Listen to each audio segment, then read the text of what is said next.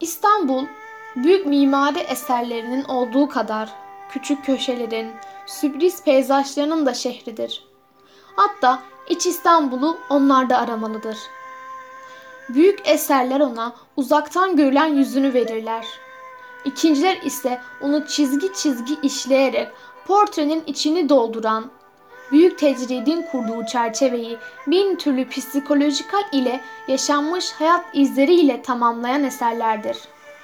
Şüphesiz bunlarda da asıl özgene mimarlığındır.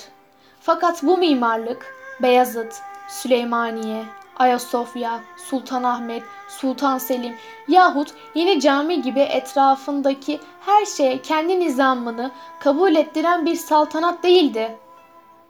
Bunlar şehrin mahremiyetinde adeta eriyip ona karışmış hissini veren küçük camiler, medreseler, büyüklerin yanında en mütevazı nispetlerine indirilmiş çeşmelerdir. Ve zaten kendileriyle değil, içlerine girdikleri terkipler güzeldirler.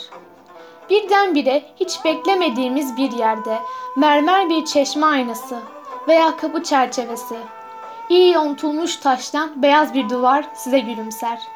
İki servi, bir akasya veya asma. Küçük ve uslupsuz bir türbe. Yahut küçük bir bahçe sanacağınız bir mezarlık orada tatlı bir köşe yapar. İlk bakışta tanzimi büyük bir gayrete muhtaç olmayan bir tiyatro veya opera dekoruna benzeteceğiniz bu köşe biraz derinleştirilirse şehrin tarihinden bir parçadır. Türbede fetih günü şehit düşen bir veli yatar. Cami 3. Mehmet zamanının bir defterdarı yaptırmıştır. Çeşme 1. Abdülhamit Sarayı'nın kadınlarından birinin hayratıdır.'' yanı başındaki mezarlıkta herkesin malı olan bir hüvelbakinin altında büyük bir hattat veya musiki ustası gömülüdür. Bu küçük köşeler kadar çekici ve zevkli şey pek azdır.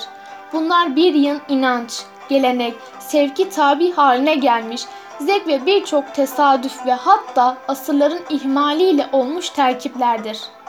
Gülü, serviyi yahut çınarı yetiştiren, her mevsim erguvanı kızartan, salkımların kandillerini asan, tabiatın cömertliğinden başka hiçbir israf ve depdebeleri yoktur.